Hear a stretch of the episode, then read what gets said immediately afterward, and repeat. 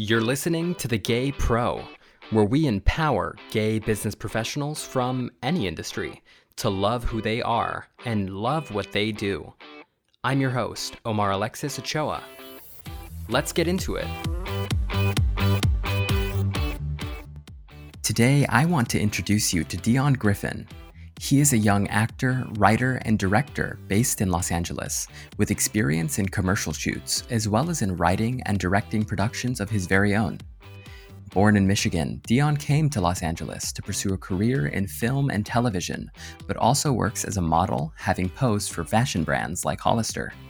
He is a gay man, passionate about empowering others in the LGBT community, but also about elevating discussions on the importance of intersectionality in the film industry and the queer community.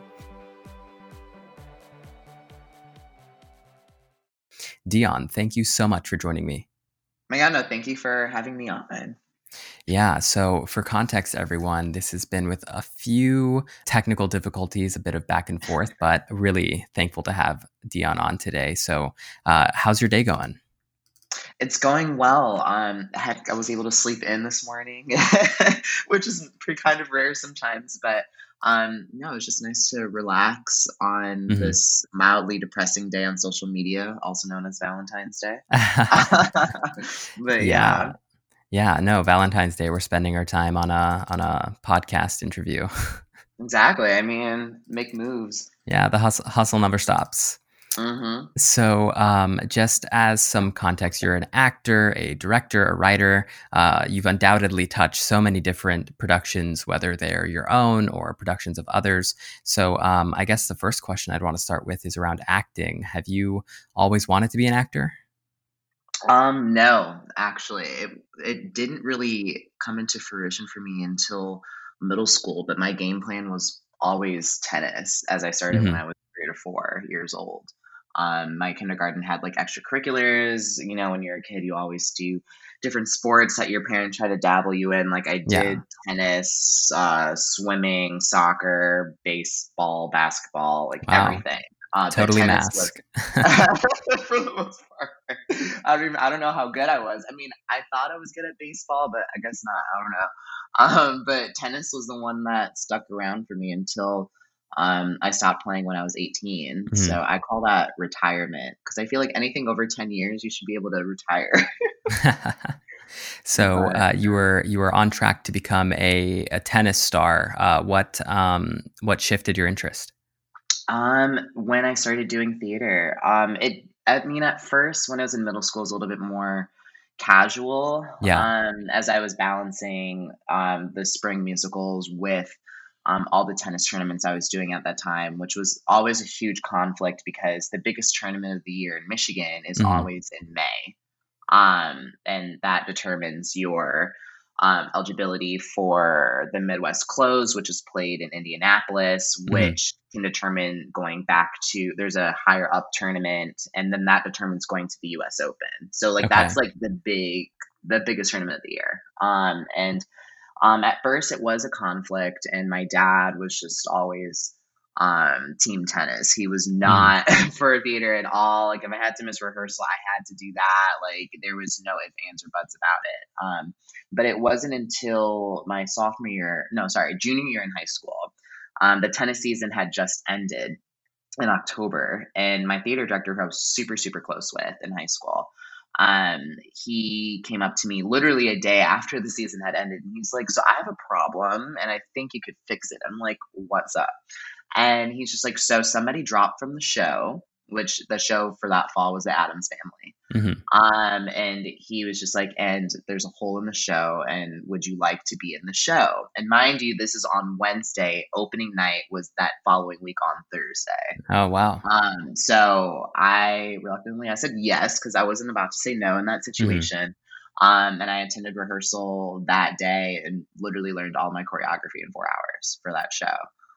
Um, so I think with that, it was kind of a trusting and a breeding ground for me as a performer and a dedicated student um, going forward. At, and that really, I think, enhanced my passion toward everything. And I was mm-hmm. just like, wow, um, like this is something that I definitely need to put myself into. Granted, the experience coming before that. Um, yeah. But I was just like, no, this is something that I think ha- is meant to be my career now.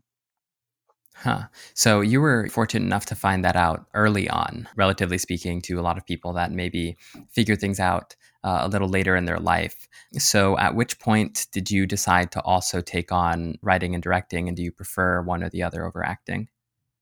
Ooh, um, I started writing are probably my freshman year in high school. it's this mm-hmm. TV drama called Gone, and I it, it was inspired to me because at that time I always watched TV dramas, mm-hmm. um, but at that time I was deeply inspired by ABC's Desperate Housewives okay. and um, uh, Freeform bef- prior to ABC Family, uh, Pretty Little Liars. So like those. Oh, I love that show. Yes, like yeah. those two shows. Like, Horrible show, but I love yeah, it. I know. Uh, they just kept us going for seven seasons, and mm-hmm. I'm just like beautiful. But um, uh, those shows really had a hold on what I wanted to create. Mm-hmm. Um, going forward, I wrote that show probably until I was a senior in high school. Just kept reshifting it, rewriting mm-hmm. it, learning more, and even when I moved out here, um, a really good friend of mine, we were going to produce the pilot of it. And I was like, wow, like I can't believe I started writing this basically mm-hmm. almost like six years ago, uh, five years ago. But um closed the book on that one because it just wasn't the right timing. But yeah. Um, in terms of writing versus directing, um, I don't think well I love I love both of them equally, but sometimes I feel like I can't do both of them at the same time, which mm-hmm. is conflicting with the way that um, the modern TV industry works. Because most of the time, the showrunners, exec producers, and writers are all in the same crew. Mm-hmm. Um, and they do hire directors to come in and out episode by episode, etc. Um, but they make all of the calls. They determine like what works, what doesn't, even gotcha. in the moment, especially like if you go to sitcom showings. Um, but it's it's a weird it's a weird complex but i think for me i would prefer writing um it's it's so much more creative to me and i can really establish mm-hmm. the foundation of a show or feature etc i mainly like writing for tv um but for me there's just so much more creative ground yeah. um versus directing because directing sometimes there's that gray area of trying to go with writer's intent mm-hmm. versus your own uh, creativity. So sometimes right. that could be a block. Gotcha. So you've mentioned a couple of productions already. You mentioned one that you wrote, Gone, as well as uh, you know a production of The Addams Family that you were in uh, mm-hmm. very early in your career. What are some of your favorite projects uh, to date that you've either been in or written on or, or worked on otherwise?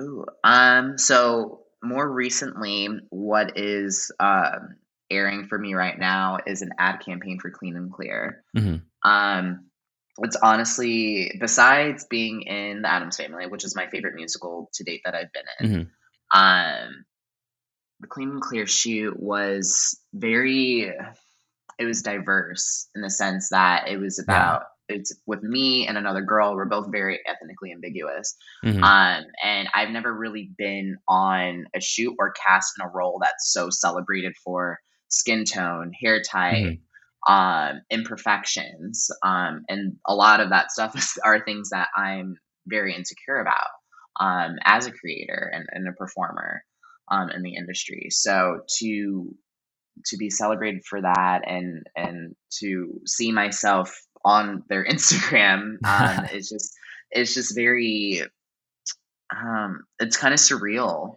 um, mm-hmm. that now this is all like kind of happening for me. It's funny that you mentioned Clean and Clear. I actually work for the parent company of Clean and Clear, so I actually sit right near a lot of the people that probably worked on this shoot. Yeah. But yeah, a lot of the initiatives that they put out are very oriented around real beauty and aspiring towards more of a younger audience and demographic and people that are more in tune with who they are and you know loving their skin tone and loving their their hair and themselves. Yeah. so i think it's really awesome what they're doing. I don't work on that business myself but um small world that you yeah, uh, no, actually yeah. such a small world out here. Aside from the shoot that's more in your modeling career correct? Or uh, i'm yeah, sure many of the lines like blur together um, in this space but uh, tell me a bit yeah. about your modeling. I know you've shot for Clean and Clear as well as Hollister and, and other things. What do you enjoy most mm-hmm. about that? Um, I think it's for me it's it's, it's a form of self-expression um like uh, mm-hmm. in a, in also in addition with being um my images used by Hollister Abercrombie um mm-hmm. I also have worked for them the company in right. since 2015 um and in Michigan at that time I have always been a very like SoCal kid like mm-hmm. I knew I was going to move here yeah. Um, so even in Michigan, you were so, you were a California boy. yeah, at heart. And I think uh, I was fortunate enough to actually get recruited into the store because uh-huh. back in the days of Hollister that people tell like horror stories about, right? Um, you were recruited in, or sometimes you would apply and get hired in as a model. Mm-hmm. Um, that was a technical position in store as well. Um, but I just loved working in store, the vibe, just being so social and and free and it kind of I aligned myself with the brand. Um, and so as I started uh, doing more shoots and when I moved out here, I was able to thoroughly express myself um, into that type of imagery on my Instagram. And that's mm-hmm. essentially like the vibe of my Instagram. It's just very endless summer, always mm-hmm. having fun. Um, vibe.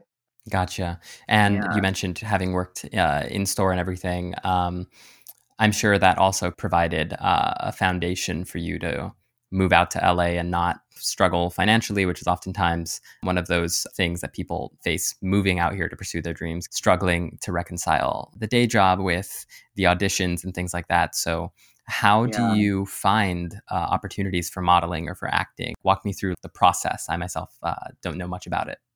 Yeah. So, um, like you had said, I was fortunate enough to be with a company, and as I moved out here, I was able to transfer mm-hmm. stores. Right. Um, so I was able to maintain my day job. Um, as soon as I moved out here, which was June 2016, um, I went straight into film school where I started dabbling more mm-hmm. into uh, different areas of film versus just uh, performance art, I, I suppose.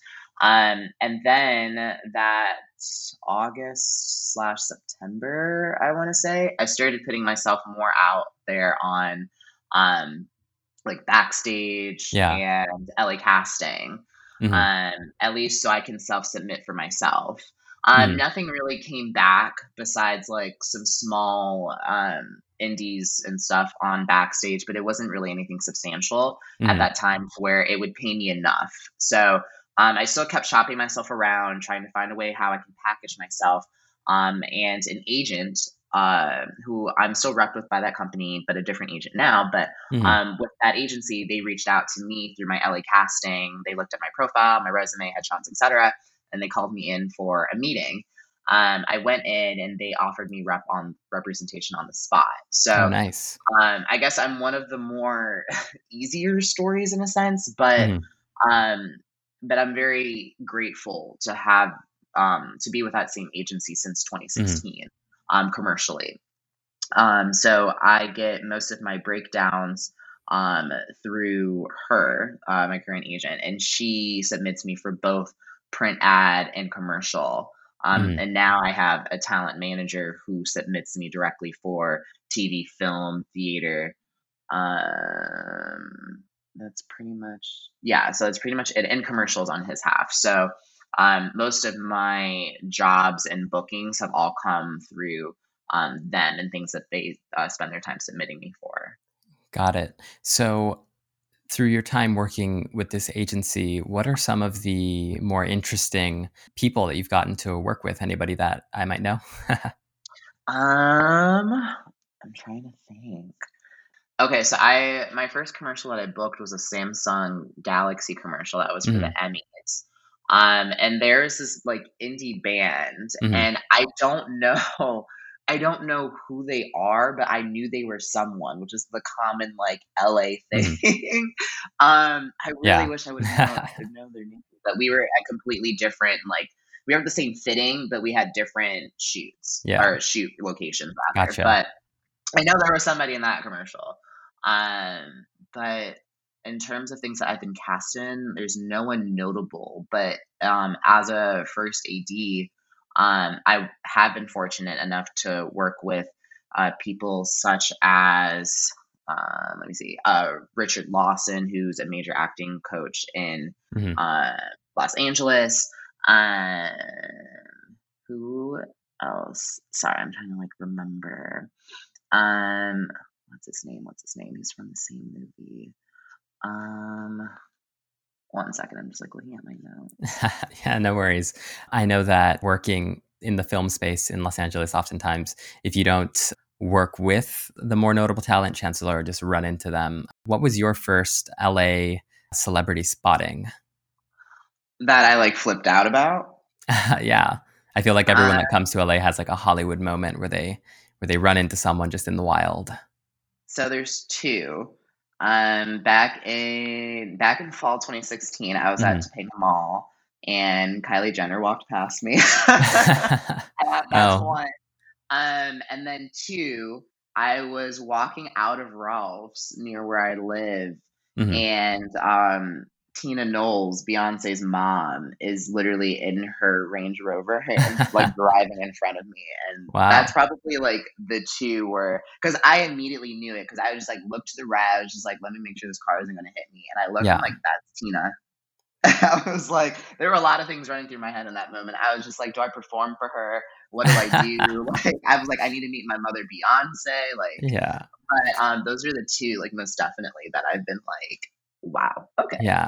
The only celebrity sightings that i've had since coming to la and i'm sure there's there's more they're just i'm drawing blanks but the first sighting that i had out in the wild was at a, a photo gallery in hollywood. It was an artist his name's luke fontana. He photographs a lot of oh, celebrities. oh, mm-hmm. I so i got to yeah. go to one of his galleries and you know obviously he shoots all these celebrities and he's, he's very close friends with them and it was a little bit of a star-studded event. I got to get in and i saw Keegan Allen, if you're familiar with him, he's uh, from he's yeah. from Pretty Little Liars, and mm-hmm. at that time I was just binging Pretty Little Liars and watching the entire show. So I'm like, oh shit, like that's Toby right there. That was yeah. kind of fun, uh, as well as some of the members of Pentatonix. The blonde oh, one was there. Yeah. and I didn't actually I didn't actually know who he was until my friend who I was with pointed him out and whispered in my ear, "Oh, that's that person." I'm like, "Oh, cool." And then I mm-hmm. guess the most notable person that I got to not run into, but sort of share the same space with was Adam Lambert. He made an appearance very um, briefly. So yeah, it's it's always fun when you just run into just random celebrities, but you got to keep it cool, especially if you're uh, yeah if you're living like, in LA. hard thing to like play it with, especially like if you're at the same event as them. Yeah, and it's just like I don't know if I should say anything. Yeah, like, should I mingle? Like, do I mention yeah, that they're famous? Because they already yeah. know that they're famous. Yeah, like I was at the, the 2016 Teen Choice Awards, mm-hmm. um, sitting on the floor, and in my row was the Fuller House cast. Behind me was the Fosters, and then in oh, front wow. of me was Shadowhunters. Mm. So I was heavily conflicted in that moment. I was just like, I don't know if I should talk to anyone. I mean, but I did. Did you watch the Fosters? I did not. Okay. Um, the two main moms, Sherri Saum and mm-hmm. uh, the other mom name escapes me, but they sat right behind me.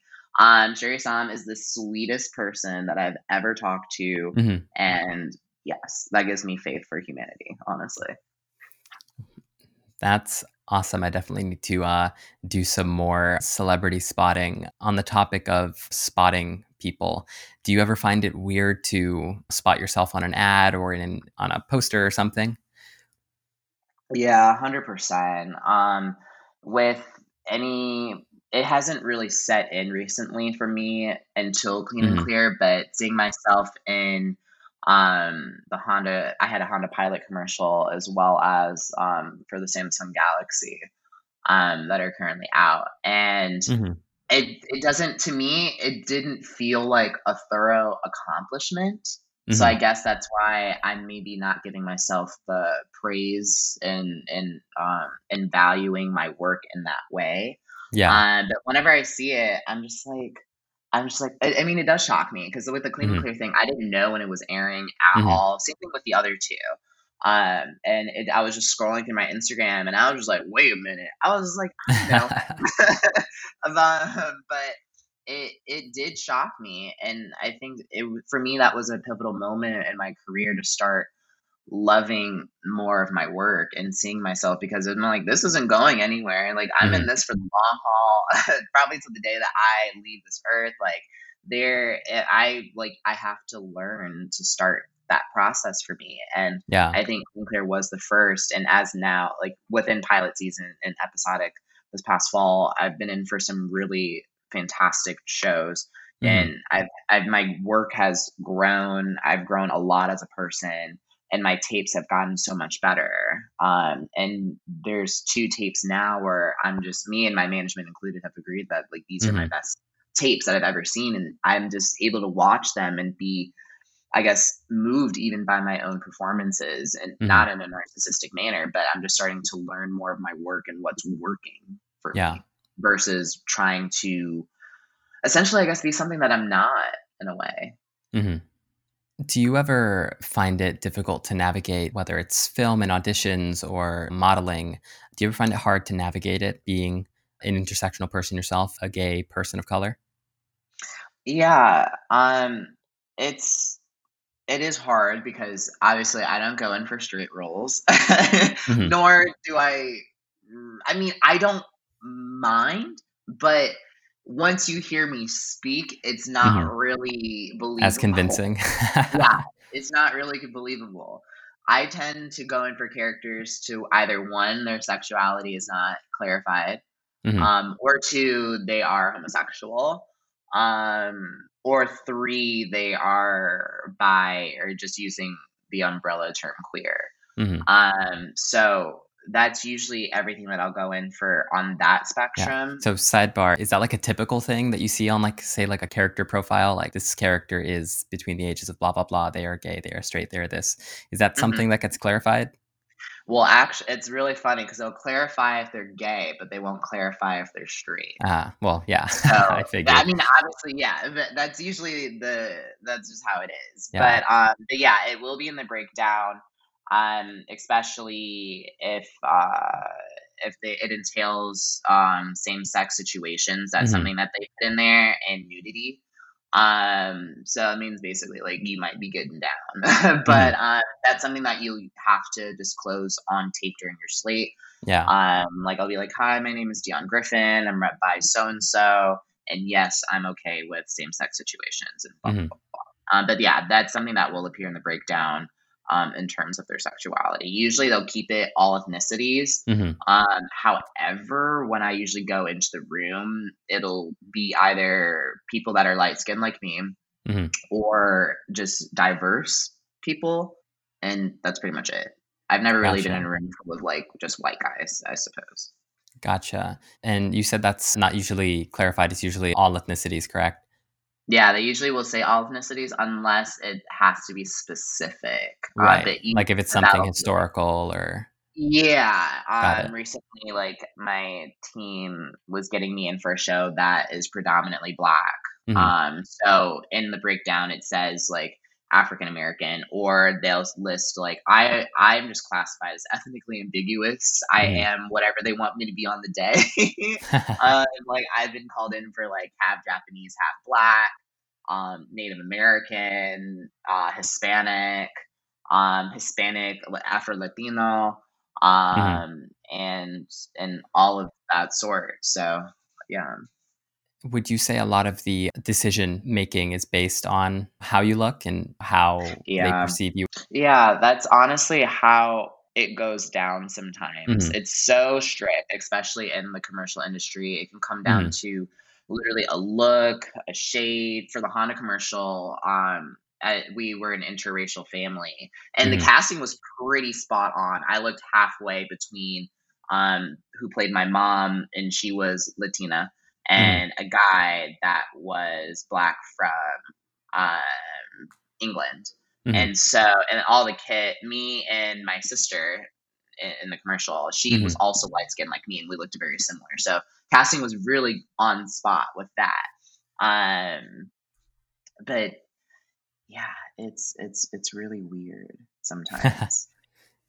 yeah, no, I would imagine. I definitely don't know how I would feel going into what is, for all intents and purposes, a job opportunity, having it be really based on how you look versus what you can do. Because ultimately, like acting is one of those very unique industries in that you can be an incredible actor, but if you are not a truthful representation of, say, a historical figure, you cannot play that role. Yeah, the um, role just isn't for you. Right. And it can really turn you against your own self mm-hmm. sometimes at the end of the day if you really get into your head about it. And that's something that I had to dead stop um, mm-hmm. years ago because it would degrade me in my own self esteem in a way just for to know that um, like somebody booked this role over me because they look a specific way. And then mm-hmm. the question is just like, well, why but it, it, it's just all subjective. And me and a friend of mine were both in for this show mm-hmm. um, called deputy that's coming out soon. Um, and we both didn't book. And the reason that they didn't book him is because he already looked too similar to um, the guy that would be playing the friend in a mm-hmm. sense. And so they can't have the same thing in that. And like last year i was also in for um, High School Musical, the series that's on Disney Plus right now mm-hmm. for Sebastian. Um, and it was between me and I want to say two to three other guys, mm-hmm. and super, super happy for the kid that booked it. Uh, I didn't, I haven't watched the show thoroughly, um, but I think it was just also a matter of um, diversity reasons mm-hmm. in terms of that casting. That's just my conclusion. Um, and and yeah that's honestly what it can come down to at the end of the day and it's just you can't really beat yourself up about it and it's kind of for me it's easing in the sense too it's just like well at the end of the day i did everything that i could in that room mm. and if they don't want to book me that's on them you know i already know there's another project for me out there so mm-hmm. I can just wipe my hands clean and move on. If at the end of the day, if it's just coming down to a look, there's nothing that I can do about mm that. So I've just kind right. of found that freeing ease in that. We've talked about your intersectionality and how that comes into play in the room. I kind of want to expand a little bit on you being a gay person in the film industry. Do you ever get to work on any projects or do any sort of work that more directly benefits the gay community?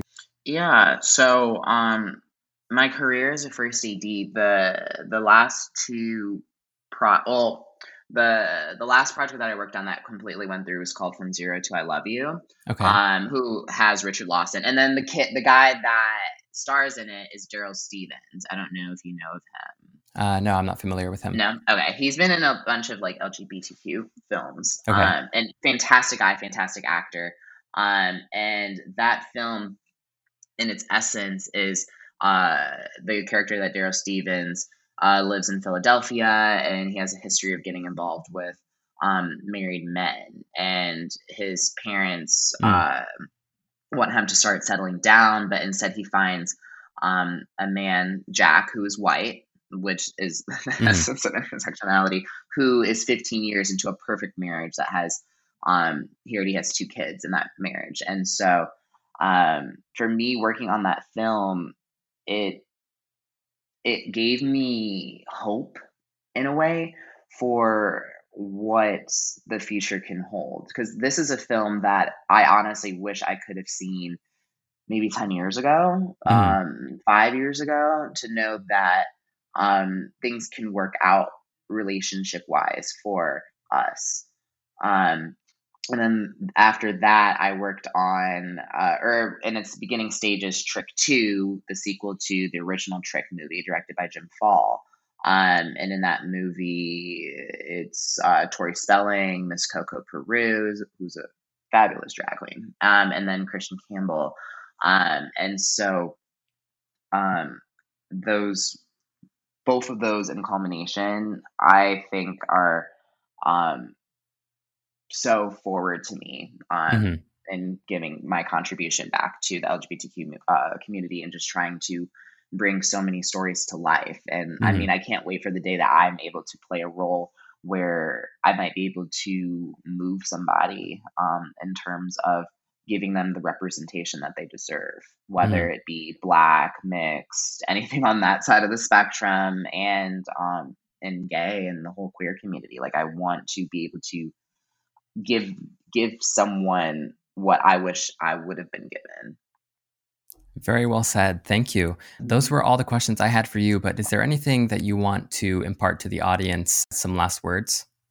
I think if we take things one day at a time, um, it'll help us live more in the moment versus getting so caught up in projects to come and and and things that we have to get done. Um, and after I've started practicing gratitude and just really mm-hmm. coming back to what I'm grateful for and just listing three things, it just brings me back to such a grounded space. And that's the only thing that I would hope for somebody that's really going through something. Mm-hmm. Um, it's just really to look at the look at your purpose and your reasons for being here and i think there's so much to explore in that space yeah, I think that's a fantastic piece of advice, especially for people who are in your same industry, you know, looking for different opportunities and sort of struggling to find something that either represents them or is something that they're able to pursue and do well in barring everything else that you you mentioned about how the industry operates. And sometimes it's really just down to a look can really start to feel a little bit hopeless. So having that type of gratitude and focusing on your purpose i think is a very good way to put it so you mentioned three things. I guess as one last question. What are your what are your three things that you look to as reasons for your um, your being here? my my best friends they always comfort to me like that's my family. Mm-hmm. family doesn't always have to be blood. Um my then first my best friends then i always go through my family um, mm-hmm. which i'm super grateful for. I would not be able to live the life that i do in los angeles without my support from them and then my team um people that like my management my agency mm-hmm. um and anyone else that has supported me in any aspect of my career is I'm I'm super thankful for. Um, and that's those are the three that I always go through. Awesome. Well, thank you, Deon. It was excellent having you on the show. I'm I'm I'm very very thankful to have you on. Thank you. No, thank you so much. I love it. Thank you so much for listening. If you enjoyed this episode, please make sure to check out my website at thegaypro.com for a ton more content. And be sure to subscribe to this podcast to get notified about every new episode. Lastly, please make sure to leave a review as I would love to hear what you think. Let's chat next time.